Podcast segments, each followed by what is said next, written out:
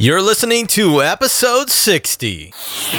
This is Grace on Fire. Join your virtual pastor as he offers insight and inspiration into topics we all face. Be empowered, gain confidence with God's grace so you can face life's most challenging problems. When you integrate faith in every aspect of your life, you can live an extraordinary one for a higher purpose. And now, here's your host, Dr. Jonathan G. Smith. And hello, Grace Nation, and welcome to the show. It's summertime here in the beautiful US of A, particularly hot and muggy and rainy here in Florida.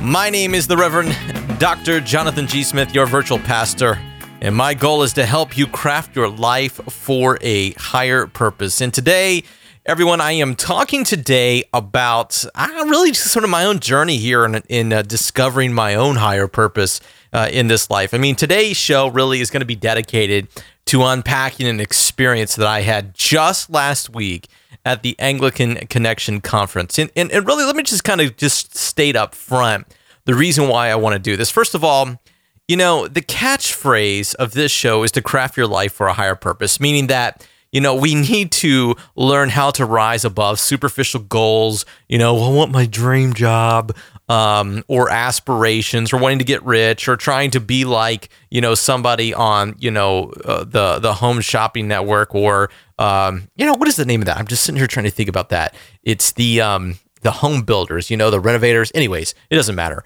But uh, just trying to move beyond, oh, flip this house kind of ideas and discovering God's dreams for us, discovering the unique wiring that God has given us, the unique calling that He's put in our lives, the unique contributions to this world that He desires to foster in us.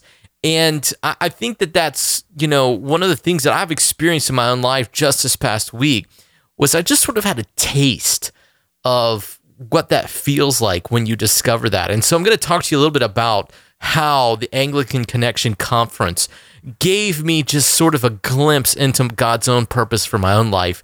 And I'm super excited about that. Second, the other reason why I just want to kind of share this with you, you know, is because, you know, in my own journey of walking with the Lord, I, have taken some turns in life, you know, that were just always a bit confusing to me. I mean, really confusing. I mean, how does a guy who is raised in a big Baptist church, the largest church in the city, and, you know, goes off to college, is in business, and then suddenly he leaves essentially all of that, goes to seminary, and comes out in an Anglican uh, world being a priest and wearing robes and all this kind of stuff. How does that even happen?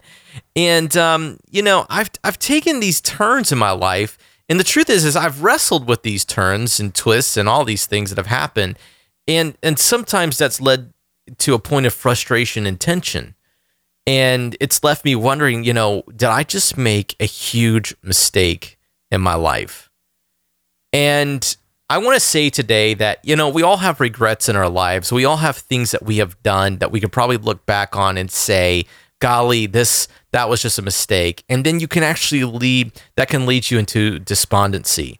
But I want to suggest something to you today that if you have a high view of God's sovereignty, that is, is that you have a high view of God's power, of God's direction, of God's leading in your life, then ultimately what you can say is that even in the mistakes that you think you've made, God can take those mistakes and turn them out for good. And that's kind of something that I've also experienced uh, this past week. I mean, this, as you probably are aware of, that last last week I was in Dallas, Texas at a conference called the Anglican Connection 2017 National Conference.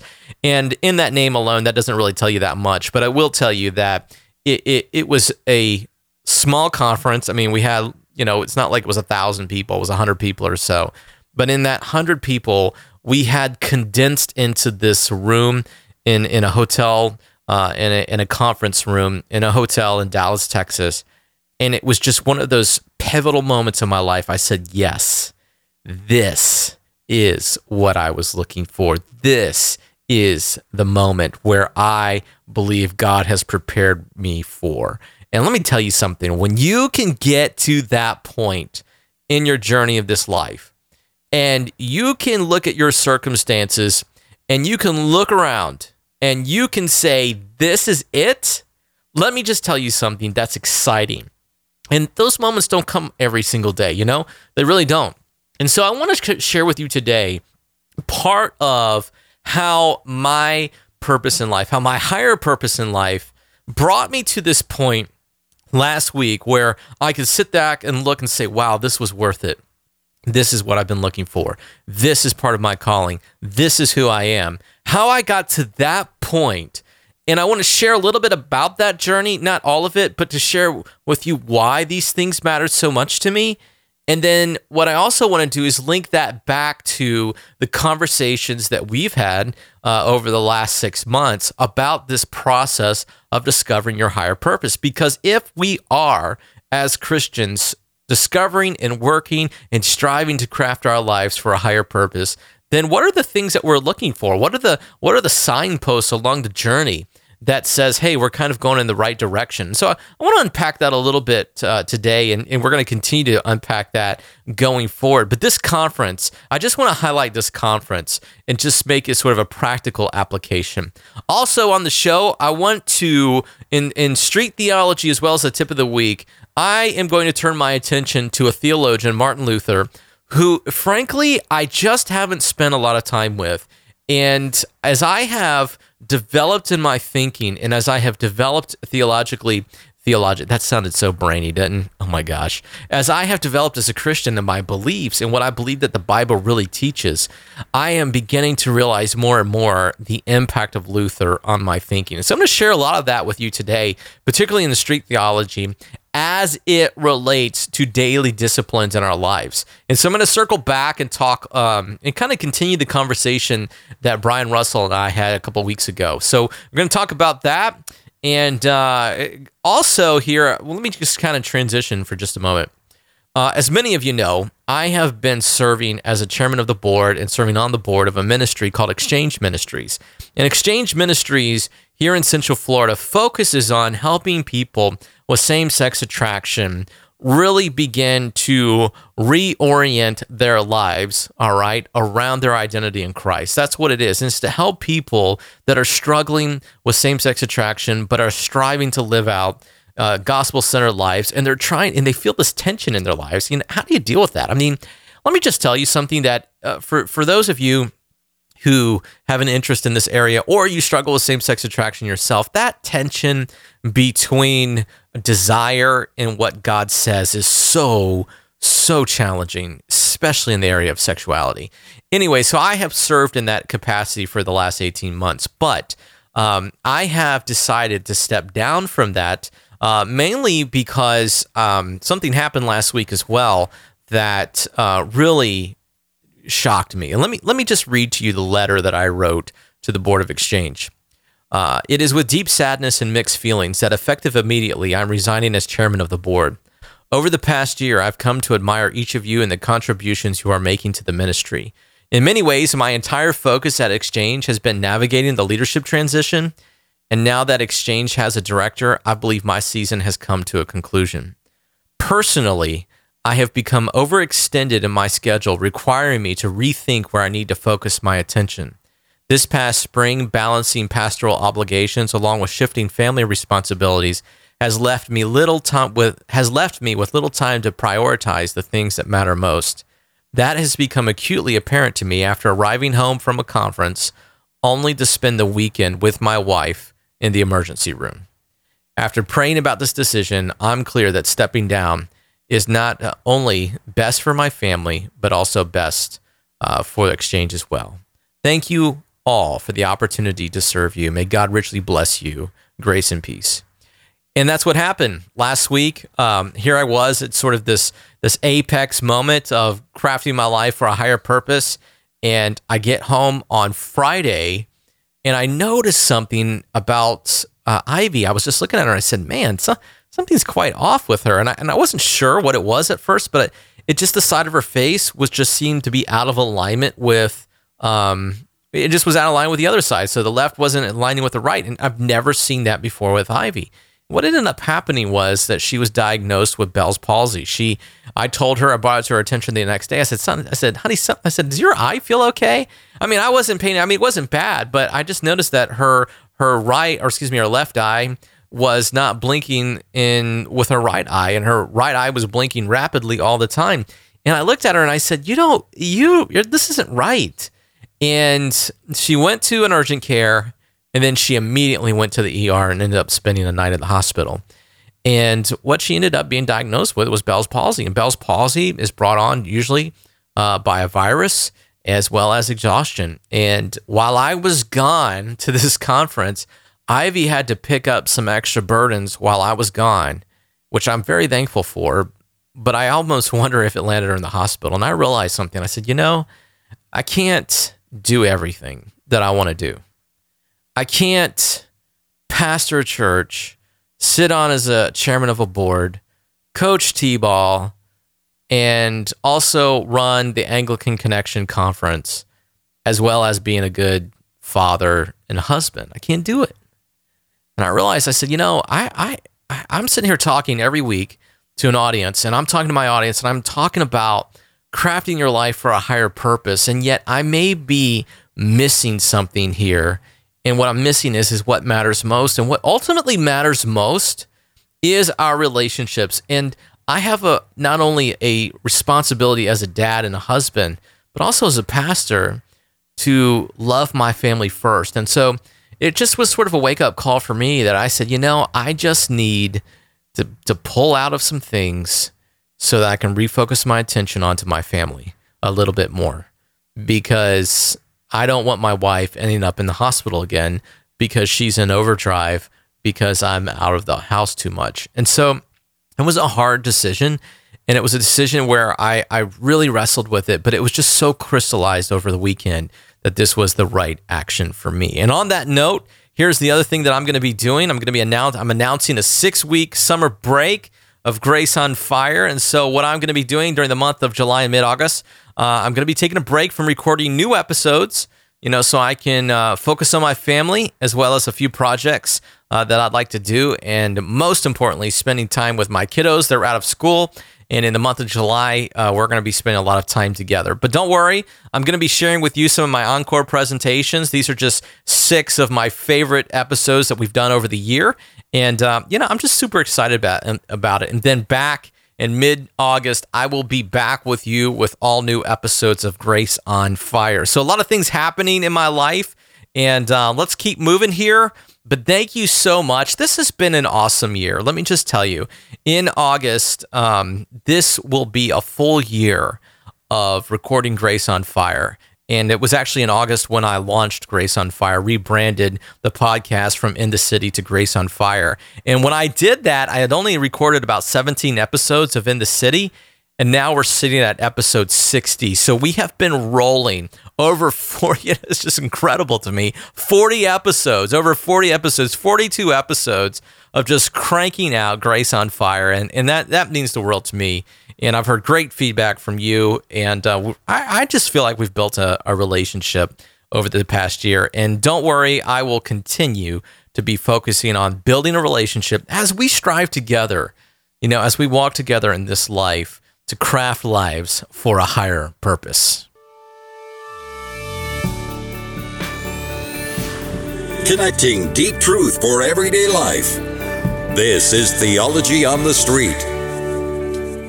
Well, two weeks ago, I had Brian Russell, Dr. Brian Russell, on from Asbury Seminary, your professor for life. And, you know, um, what he was talking about was this new idea that he and I have been developing called the New Methodism. Now, the New Methodism is not focusing on a denomination particularly, um, but it's talking about this idea of developing daily disciplines in our lives in order to shape our lives to really to live God's dreams for us.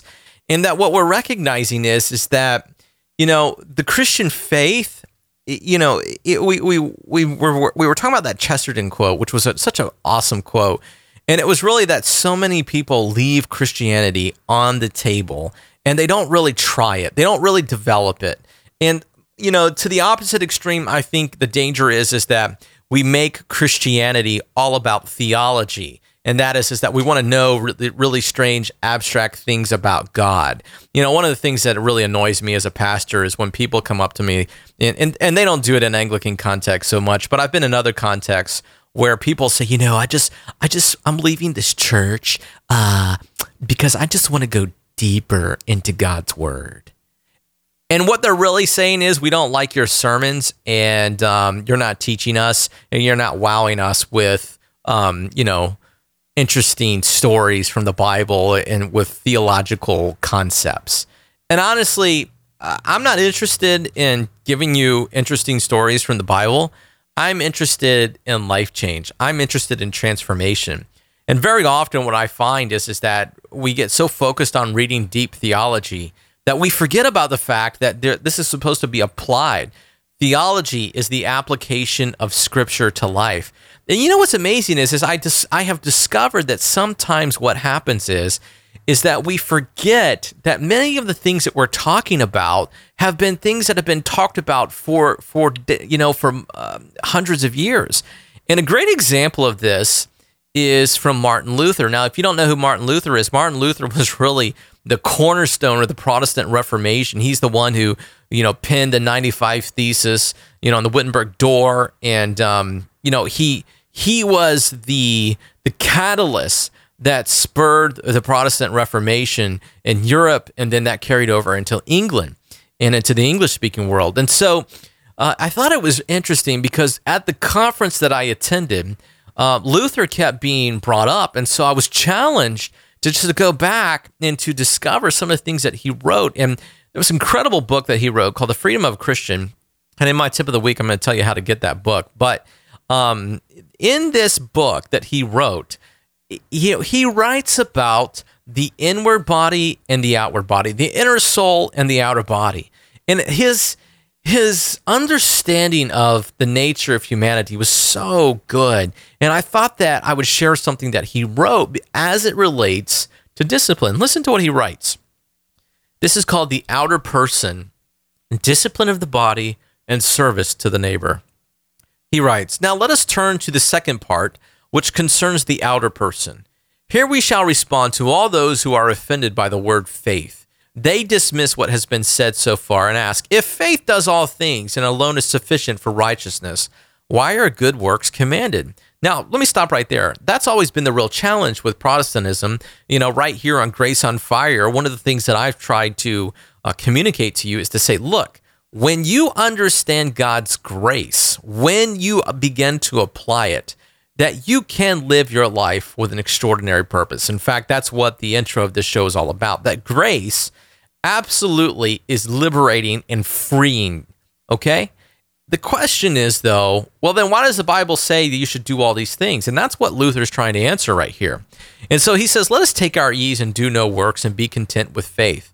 I would answer such a wicked person with an emphatic no. This would be true if we were only inner or spiritual persons. But this will not happen until the last day and the resurrection of the dead. What does he mean by this? he says, For as long as we live in the flesh, we only begin to make progress towards that which will be perfected in a future life. This is the reason the apostle Paul says in Romans 8:23 that we attain in this life only the first fruits of the spirit. Thus at this point in the in the essay, it is important to stress what was said at the beginning. A Christian is servant of all and made subject to all insofar as a Christian is free and no works are necessary.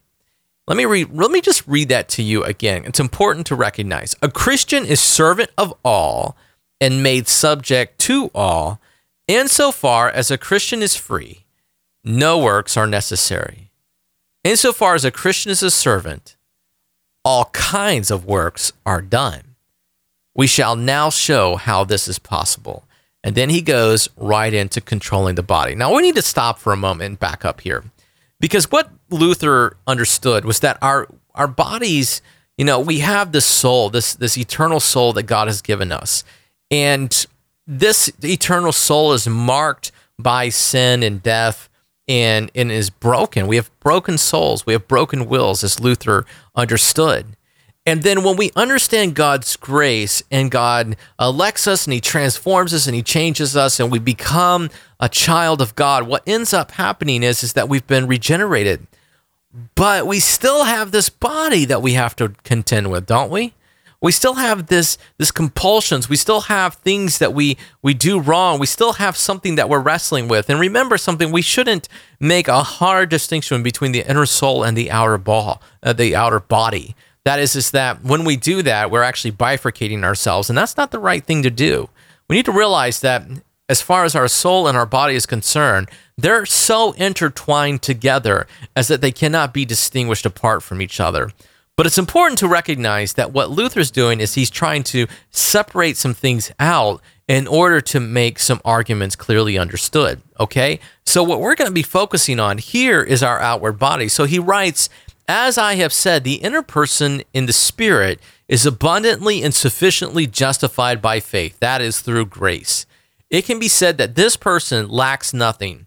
It is true that this faith and its accompanying riches ought to grow day by day to the end of this life. Nevertheless, a Christian remains in this mortal life on earth. In this realm, control must be exercised over the body. Also, relationships with the rest of humanity must be cultivated. This is where works begin. In this earthly realm, a person cannot enjoy leisure. Here, a person must take care to exercise moderate discipline over the body and subject it to the Spirit by means of fasting, vigils, and labor. The goal is to have the body obey and conform and not hinder the inner person and faith. Unless it is held in check, we know it is the nature of the body to undermine faith and the inner person. I, I, let me just stop right there. I could just go on and read because I think that it's it, he just goes on and develops some of the ideas that we've talked about. But he goes, let me just kind of clarify a few things. Let me li- listen to some of the scriptures that he talks about, okay? So he says that St. Paul says, For I delight in the law of God in my inmost self, but I see my members another law at war with the law of my mind, making me captive to the law of sin that dwells in my members. Then he writes, 1 Corinthians 9 27, but I punish my body and enslave it so that after proclaiming to others, I myself should not be disqualified. And then in Galatians 5:24, and those who belong to Christ Jesus have crucified the flesh with its passions and desires. Now, before we go on, he didn't hate the body, but what he recognized was that the body is at war with the spirit. There's a war that goes on in each inside of us. And and this actually goes back and this is an interesting point sometimes in terms of human sexuality, especially, which is one of the areas that I specialize in, the problem with the present conversation regarding human sexuality and self perception of gender is that we're making sexual compulsions and sexual appetites the driving determinant of our identity. Rather than understanding that our identity should come from not our appetites, but come from our creation. And in a world that denies God, in a world that denies truth, in a world that denies in, intention and, and, pers- and, and purpose in our lives, then all those things become self evident. If there is no God, then I can define myself by what, whatever appetite I desire. And that's already happening, is it not? And that's what I think Luther's doing here. So Luther is just unpacking for us the reasons why we need to have discipline because we are still servants of all. We're radically freed and radically serve. And that comes back to a tension that I've always talked about that we're simultaneously saint and sinners. And, you know, the longer I go, the more that I think about that tension, the more I realize that we simply need to rest in that tension. And sometimes what happens is, is I think, is that we get so focused on perfection, we get so per- focused on, you know, uh, living a life where we are constantly at war with ourselves that we don't understand the tension. And then we get so exhausted because we're constantly fighting, not realizing that God is at work in our hearts not realizing that the tension is always going to be there, not realizing that the tension itself is what God is pointing to. But he goes back and as a reminder of Romans 8 23, that we have the first fruits of the Spirit, and that the first fruits of the Spirits are God's promise to indwell us with His Holy Spirit and to make it possible that we can end up disciplining our bodies and doing the various things that we do. And so I want to encourage us just to think about that because what I think is so remarkable about Christianity, remarkable about what um, the message of the gospel is, is that it's it is liberating, it's free, and that when we understand that we are free, then we can pursue lives of purpose and meaning. Listen um, to this quote. I love this quote. Men must not be too curious and prying into the weakness of others. We should labor rather to see what they have that is for eternity, to incline our heart to love them, than into that weakness which the Spirit of God will in time consume. The Holy Ghost is content to dwell in smoky, offensive souls. Oh, that the Spirit would breathe into our spirits the like merciful disposition. You know, sometimes we don't realize that the Holy Spirit is dwelling in our smoky, offensive souls. I love that description. By the way, this quote comes from Richard Sibbes, courtesy of Lee Gatiss. And, um, you know, when you realize just what God does for us and that He exists right within our offensiveness, what you discover what I've discovered is that I don't have to look at my failures all the time and then become so despondent on myself that I give up.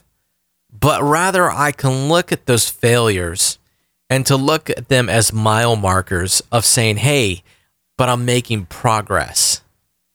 I did, yeah, I failed. I did something I shouldn't have done. But look at all the times that I didn't fail. Or, you know, yes, I was that way, but this is where I'm at today. And that's the mark of the Holy Spirit working inside of us. And so Luther, I think he, he's he's worth reading and is somebody that I would commend to you as we think about the the the rich heritage that we have, particularly as Protestants. And uh, let me just leave you with that thought here. But remember that the grace of God is so powerful and so amazing and so overwhelming that it absolutely will transform your life. And now for Smitty's Life Hack Tip of the Week. And my life hack tip of the week is for you to go out today and buy Martin Luther's book, The Freedom of a Christian. And I'm recommending the Luther Study Edition. The reason why I like this particular book is um, because what this book does is it just gives you some tools um, to think about. It's, by the way, the freedom of a Christian in this particular edition is so short. It's only like 50 pages. You could you could sit down at Starbucks probably in an hour and a half and read the whole thing. But what it does do is it also gives you an introduction to Martin Luther's Road to Freedom. That's written by the author, or excuse me, the editor. And then there's also Luther's letter to Pope Leo X. Those are all good things, but I highly recommend uh, this Luther Study Edition on the freedom of a Christian. It's easy read. It's a great translation and um, certainly worth your time. You can go to Amazon uh, to pick that up. Uh, in order to get the link, you can go to jonathangsmith.com forward slash GOF60.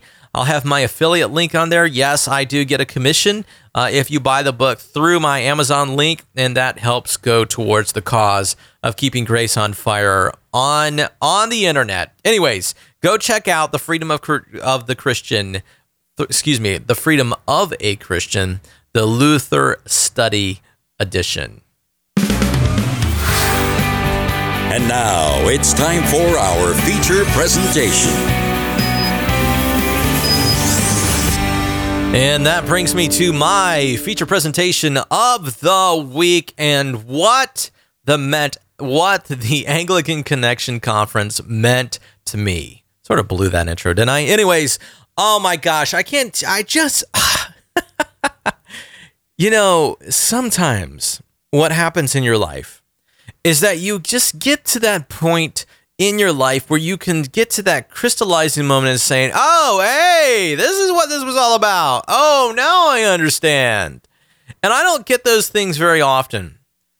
But I got to tell you something. I'm more pumped about being an evangelical Anglican than I've ever been in my lifetime. And the reason is is because I was not only uh, part of the development of this conference, um, but I had just a little bit, a little role in the terms of the architecture of the conference. But I did have a big role in sort of helping bring this thing about, and that was really exciting to me. But what this connection conference did for me was it did two things. One is it absolutely reinforced my own convictions of where I stand as an evangelical Anglican churchman. I absolutely love being an evangelical Anglican churchman.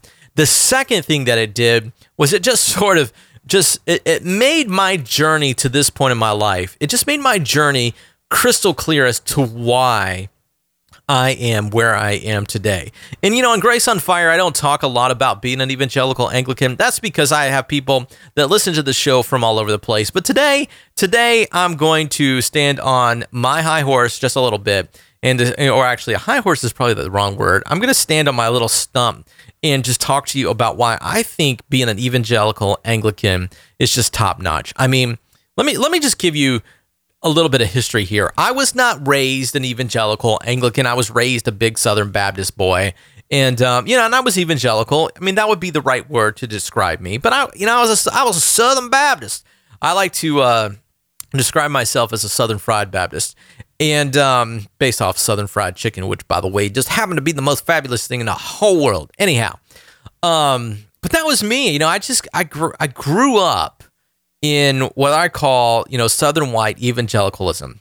And uh, if you're familiar with Southern white evangelicalism, let me just tell you something that that is a very powerful, very powerful mindset. And um, but back in college, I discovered something called tulip and the Calvinism, and that rocked my world. I'd never heard of these things before. Anyways, almost 17 years later, actually, it is well over 17 years. It's almost 18 years now of being a committed Calvinist, and, and I've just kind of gone through so much journey in my life to be where I'm at today. But there was this sort of caveat. I, mean, and, and, let me just tell you something. I, I was mostly started off in Presbyterian circles where, you know, I was taught that the Westminster Confession of Faith was the standard. And I'm kind of getting off on a, on a tangent here, but there was aspects of the Westminster Confession where I just was um, you know, I was like, eh, I'm not sure that I agree with everything that's being said here. But of course, if you're going to be a Calvinist and you make a comment like that, well, you might as well just, you know, hang up your Calvinist career. But that just that it never fit. There was something deep down inside of me that didn't fit, although I couldn't articulate what it is then, or, you know, in some ways, I'm still articulating what that is today. And then I discovered Anglicanism. And I I was how I got to be an Anglican was I was describing my beliefs to a colleague in seminary, and that colleague of mine said, You know, Jonathan, you sound like an Anglican. And that surprised me because I didn't know what an Anglican was. I was like, Is that an Angelican? Which is what most people uh, in this country pronounce Anglican. When they see Anglican, they, they automatically, You're an Angelican. I'm like, You know, sort of. Maybe I'll be an Angelican one day, but not yet. It ain't happening yet. And so I began to look around and looking for an Anglican church. And then I came across a movement called the Anglican Mission in Americas that was trying to plant uh, Anglican churches. It had broken off from the Episcopal Church. It sort of, uh, you know, positioned itself as an evangelical, uh, Catholic, uh, and charismatic movement. Which I looked at all those three things. I said, "Hmm, that's interesting mix." But they were evangelicals, and um, I thought, well, okay. And they had these things called the 39 Articles, which you had to subscribe to, which is the equivalent to a Presbyterian's Westminster Confession of Faith. So that was the Anglican Confession of Faith. And, um, you know, so I got into AMiA, and then eventually I shifted over to another group called uh, the Anglican Church of North America, one of its dioceses, ACNA. And now today I'm in another acronym called CANA, which stands for Convocation of North Americans, Convocation of Anglicans in North America. And as I've been through this journey of Anglican acronyms, and um, all the while, something just didn't fit. And this is what the problem was. I just couldn't help but feel like that the Anglicanism that was presented to me was nothing but Roman Catholic light and I was being called father, and I noticed that something just in the churches themselves that there was this emphasis on ritual. And I noticed that people didn't know their Bibles very well. And I also noticed that whenever you deviated from the liturgy at any, you know, to any degree, wow, all of a sudden, you know, the the hornets would come out and say, "What are you doing with this? This isn't right."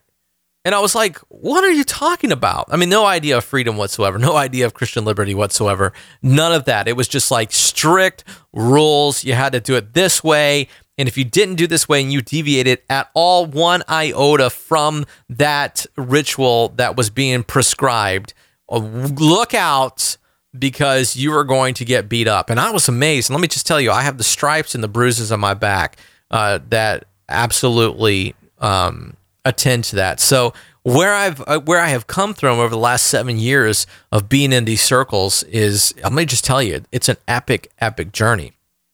But along my journey, I ran into a man at the Gospel Coalition. Now, I was a dean at Knox Seminary at the time when this happened, and I, I, I got to be honest with you.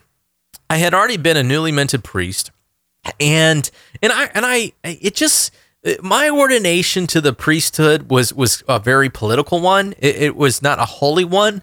It was not a spiritual one. My di- my diaconate ordination really was a, a, beautiful and wonderful ceremony. I loved it so much. But my priesthood in, in the Anglican Church, you get ordained twice: once to the diaconate, then once to uh, the office of presbyter or priesthood. We use those words interchangeably. Um, I like to use the word presbyter, but anyways um, it just wasn't a, a really spiritual moment. It, there was a lot of conflict and controversy, and I just felt like it was done uh, in such a way that uh, it, it, really wasn't meaningful to me, and, and that's kind of sad. But I'm just going to be honest with you that sometimes these things happen, and so um, I ran into a, a, a guy at the Gospel Coalition, and my first reaction was this. By this point, I had basically given up on the Anglican movements, and I said, you know, these Anglican churches are nothing but got Roman Catholic light. That's what they were. And the reason why was because they were using prayer books that had all of these Roman Catholic um, points of view. And now, if you're hearing me say anything negative towards Roman Catholicism, let me just tell you right up front I am a committed Protestant evangelical and we have our distinctions. And so I am I'm not ashamed of those distinctions. I don't want to be Roman Catholic. If I wanted to be Roman Catholic, I go be Roman Catholic. I did not go to Roman Catholic background schools. And so there was an aspect here where I was being asked to do things and and sort of being shoved into a mold that just didn't fit. It just didn't fit. Here I'd gone to reformed seminaries, evangelical seminaries, Wesleyan seminaries, and all of a sudden, I was shoved into this uh, mold of being what I call Roman Catholic. And I all of a sudden, I was like, this isn't fitting me. And so I'm at the Gospel Coalition and uh, I meet a man named John Mason, and he had a banner up called the Anglican Connection. And at that point, I'd become so, I had become so jaded towards Anglicanism, even though I had just been ordained. I had become so jaded by that point that I, you know what I said? I was like, huh, Anglicans at the Gospel Coalition, which was essentially a Reformed Calvinist, you know, conference, huge. I mean, 8,000 people. And John Mason, who was a, a man, a, a, gentleman in his, at that time, he was in his late 60s. He was um, rector of Christ Church in New York City. He said, Well, why does that surprise you? And I sat down, Well, I said, Do you have a few moments? I'd love to talk to you about it. And he goes, Sure. And we sat down and we talked for three hours at the Gospel Coalition. And John and I began a relationship at that point. And what I discovered was that John introduced me to a rich, rich history of what I'm calling classic evangelicalism. And that he introduced me to things called gospel centered liturgies. He introduced me to the rich English Reformation. And these were things that I had never heard. And I went to a Reformed Theological Seminary and I had a great church history professor. But he was introducing me to the nuances of liturgy and to the nuances of Anglican thought, of classic Anglican thought, particularly in the Church of England. And, and, and it was like a whole new world opened up to me. And yet there was only one problem North America basically did not have a single expression at that time that resembled this particular stream. And so, what do you do? What do you do when you get into a denomination, into a movement, and you represent something that is so diametrically opposed at some levels to its own heritage? What do you do? Well, let me just tell you what I did. As a good Reformed student, I started to read, and I started to read quite a bit. And I got to tell you something.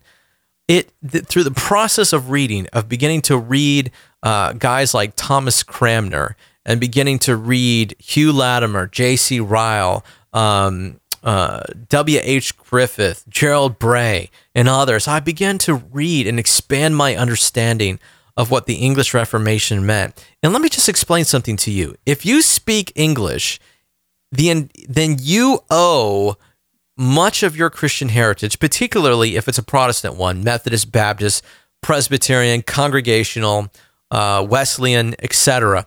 If you come from any of those, you owe some of some of that heritage to the English Reformation because it was the English Reformation. It was Archbishop Thomas Cranmer who really led the way in reforming the the nation of England. I mean, the reason why we are able to even read Bibles in English was the great work and the great efforts of the early English reformers of the 16th century. And this entire heritage was just was just sitting there and I had no clue. None whatsoever. And I'd gone, like I said, I'd gone to two different reformed institutions, but that piece of it was missing. And so John really challenged me. And so then he invited me in to begin to participate in Anglican Connection conferences. And let me just tell you, this was these took place at Beeson Divinity School, and so I went and uh, paid the price, you know, paid the money, went up there, and I began to hang out with a few other rectors and, and priests. I mean, we're not talking about many, maybe we're talking about 10 or 15 people. And we would meet at Beeson Divinity School every other year or yearly. Some cases it was back to back. And we would get together and we would begin to talk about sowing the seeds of a new North American movement in um, of the English Reformation of classic evangelicalism. Now, by the way, I got to tell you, a lot of my colleagues they don't like the word evangelical, and for good reason. I mean, you know, we got bozos all over America that call themselves evangelicals. I mean, Donald Trump calls himself an evangelical, which I absolutely just fundamentally just reject. It makes me seethe. But I'm not. I'm unwilling to discard a term just because of the way it's presently abused. But I do tell people I'm an evangelical Anglican. And so when you add Anglican onto the word evangelical, you know what that does is that it actually shifts the the the the term a little bit like huh? And then you can actually explain what it is. But you know if you're an evangelical you can trace so much of your history back to this fountain of Thomas Cranmer. So anyways so we began to meet at Beeson Divinity School. And um, we meet year after year. There was a year that we didn't meet. And I'm just going to tell you those were hard days because we didn't have a lot of funding um, the school itself sort of shifted us around, made promises that didn't keep, and it was hard just to get commitments by people that wanted to invest in this thing. And there was times, I got to just tell you, there was times and seasons where I was like, this is not going anywhere. And meanwhile, I'm, you know, talking with other groups and talking with other people and saying, you know, maybe I should just go over here. Maybe I should go be an Acts 29 Anglican or, or somebody else because I'm not getting any traction of where I'm at. But you know, God just never released me. He never released me to pursue some of these other things. And so here I am, rector of an Anglican church. And by the way, some of the uh, rituals that I'm talking about and some of the abuses took place inside my own church. Now, those people are gone, and the people that I have today are just absolutely beautiful people. And we're in the process of building a, a, a church. I want to call, say it a new church, but it's not a new church, but we're building a new vision at Redeemer and uh, a new movement. And, and I'm so excited about Redeemer Anglican Church. But I want to get back to the conference. And so this past uh, year, John came to me and he's had a challenge. He says, I want to do a conference and I want to do a big conference. Big for us would be more than 15 people showing up or 20 people showing up. And um, he says, I want to do this conference and this is what I want to do. And he says, I want to bring in top caliber speakers and I want to bring in top caliber music. And I really want to make this thing happen. And so I was like, okay, we'll do this. My beautiful wife built uh, uh, an incredible website, and then she built um, a, a, landing page, put all of the infrastructure together so that people could learn about the could learn about the conference, register for the conference, etc. And then you know, lo and behold, what happens? Uh, not a thing. And so by March, we only had like two different registrations, and I'm starting to get nervous. And I know John's getting nervous, but John challenged me at the beginning or at the end of last year to pray for 150 people. And I said, okay, I'm going to have faith and I want to pray that God is leading this movement. Well, to make a long story short, we had over 100 people show up last week, which was exciting. And we had top caliber people which is even more exciting. And by the way, if you want to learn more about the conference, you can go to anglicanconnection.com. I'll have a link in the show notes. But you, you the conference, um, uh, actually, I have to do the work. But the the conference recordings will be available, so you can go in and listen to some of this stuff yourself. But but what was going on with this conference though was something else, and that was is that for the first time, scholars were coming in. So it wasn't just me or John saying that we have this rich heritage now we had some of the brightest thinkers and scholars in the world coming in, who, by the way, were all Anglicans and who were espousing the same things that I was discovering and who were proclaiming the truths of which I had discovered. And for the first time in my life, I realized that everything that I had learned going to Reformed Theological Seminary, going to Knox Theological Seminary, going to Asbury Theological Seminary, to uh, to Liberty Baptist Theological Seminary. There's four seminaries that I've gone through. That all of the background that I had theologically, working as a dean at Knox Seminary, had prepared me to sit in this conference and to listen to these guys and to appreciate the caliber and the momentum and the statements that were being made because in a public context and within this conference for the first time in North America it seemed to me that is is that that we have this rich gospel-centered Anglicanism that was being proclaimed. Now, I'm sure that there are people out there who say, "Well, this happened in other times in other places." Well, of course it did. I mean, this isn't anything new. But this is a new generation that we're talking about. And I had been to a number of conferences uh, over the years, and I've never heard any of these things being espoused before, like what was being espoused today. And let me just give you a good example of why I'm saying this. In Dallas, Texas, there was another thing that was happening, and it was a part of the Reformed Episcopal Church. And at the Reformed Episcopal Church, I believe it was a bishop consecration where they were getting a new bishop and a new leader of that church. And if you go and look at pictures of that meeting and then you compare them to pictures of ours, you can't help but realize the massive distinction that was being uh, demonstrated. One was highly ritualistic. And if you were to look at it, you would think, well, it's just nothing but another Roman Catholic or Eastern Orthodox uh, ritual service. They had all of the hats, they had all the robes, they had all the stuff, they had all the, the the regalia, so to speak, and you could just tell that it was one of those highly formal events. And, and you know what? Great, good for you. But it's interesting that it's happening in the Reformed Episcopal Church, which was the 19th century equivalent of the Anglican Connection Conference. And so, just 15 miles down the road, there was our little conference. And we had no regalia, we had no robes. What we had was the Bible, a beautiful gospel centered liturgy, and we had a chalice. What's the distinction? It represents two entirely different visions of what Anglicanism means.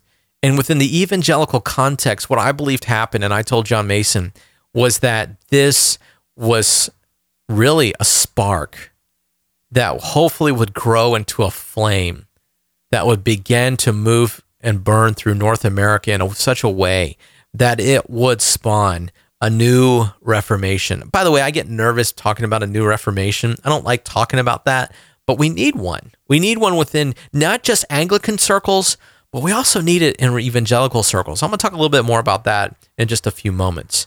But let me just suggest something that what it did for me, what this conference did, is that it solidified my commitment that there is a rich, deep heritage of evangelicalism that goes far beyond the superficial and shallow things that we see demonstrated today. It goes far beyond what we see, you know, classified in the Joel Osteens of the world and what we see presented on television. It goes far beyond all of the silliness that we sometimes are given in saying this is evangelicalism. No way.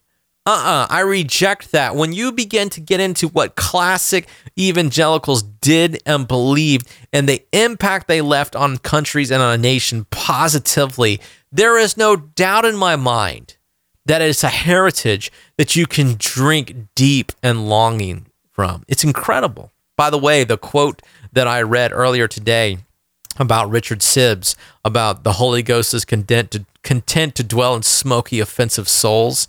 That quote came from an evangelical Anglican. And so there's a vision here of what being an evangelical Anglican means. And it's something that the Anglican Connection Conference began to imbibe and, and, and began to present. And, and it was so exciting to me. And I realized something out of that movement. I said, you know something? This makes all sense to me now. It makes all sense to me. You know, it was it was it was really 17 years ago. It was probably longer than that. It was probably 20 years ago. I began to flirt with liturgy. And I said to myself, you know, we I need something more than the shallowness of just singing three praise songs or you know, singing a chorus 11 times and thinking that somehow by singing the same song over and over and over and over again, I was somehow getting deep, you know, more connected to God. That there was something deeper that I needed. And I began to explore liturgy, and I, that was actually what eventually brought me into the Anglican Church was the liturgy itself. But I also come to respect and realize that liturgy itself is powerful to shape our souls. And therefore, if it contains poisonous doctrine inside of those liturgies, then it will have a detrimental impact on the local congregation. Let me say that again. If liturgy contains poisonous doctrine, then it will have a detrimental impact on the local congregation. And I have learned that when those liturgies are muddled with and they're monkeyed with, particularly with the agenda of moving somebody, you know, towards a particular position like a high ritualist, the impact of that is profound and it has spiritual consequences. Let me give you a great example of what I'm talking about. And one of the liturgies that um, I would read, I noticed that we were praying for the dead. Literally, we were praying for the dead. And I said, Why are we praying for the dead? They're dead. They're either in heaven or hell. Why are we praying for them? I mean, Paul himself said to be absent from the body is to be present with the Lord. And, it, it, you know, it's a subtle but powerful concept. Why are you praying for the dead? And I heard someone the other day say, well, we should pray to the dead. I said, praying to the dead? Are you kidding me? Praying for patron saints? Are you kidding me? listen, you think I'm lying, but this is a real conversation that I had. And so it reminds me of just how powerful liturgy is. So, you know, how it impacted me in terms of my higher purpose. Let me just leave you with this thought. In my quest over the past 20 years, you know, I, have I've been called to be a pastor, and I knew that I was called to be a pastor. It's just this innate sense that God put this desire in my heart to to be a pastor. But I, I never really understood that. And so I always understood in this phrase, God's will for my life. But I actually waded into a deeper reality. And that deeper reality was understanding that throughout my background, through all my theological meandering, you know, going through all of these different seminaries, collecting different degrees, listening to different perspectives, that I finally got to this point in my life where I realized that this conference, I said, wow, this is what I've been working towards. Because it all came together in a few short days and of saying, wow, this is me. This is what I've been working towards. This is the thing that God's called me to be.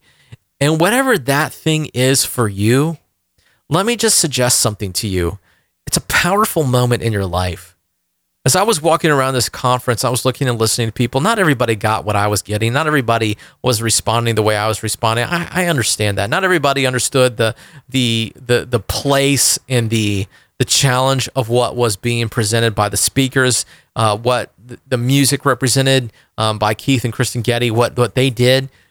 Not everybody fully comprehended it but I comprehended it at a much deeper level because I think that I've just spent so many of my years and time pursuing a moment where these things and these truths could to come up to the service and be proclaimed. And let me just say, suggest something to you that when you get to that point in your life of where the work that you've done comes to a point of an apex in your life, it is thrilling.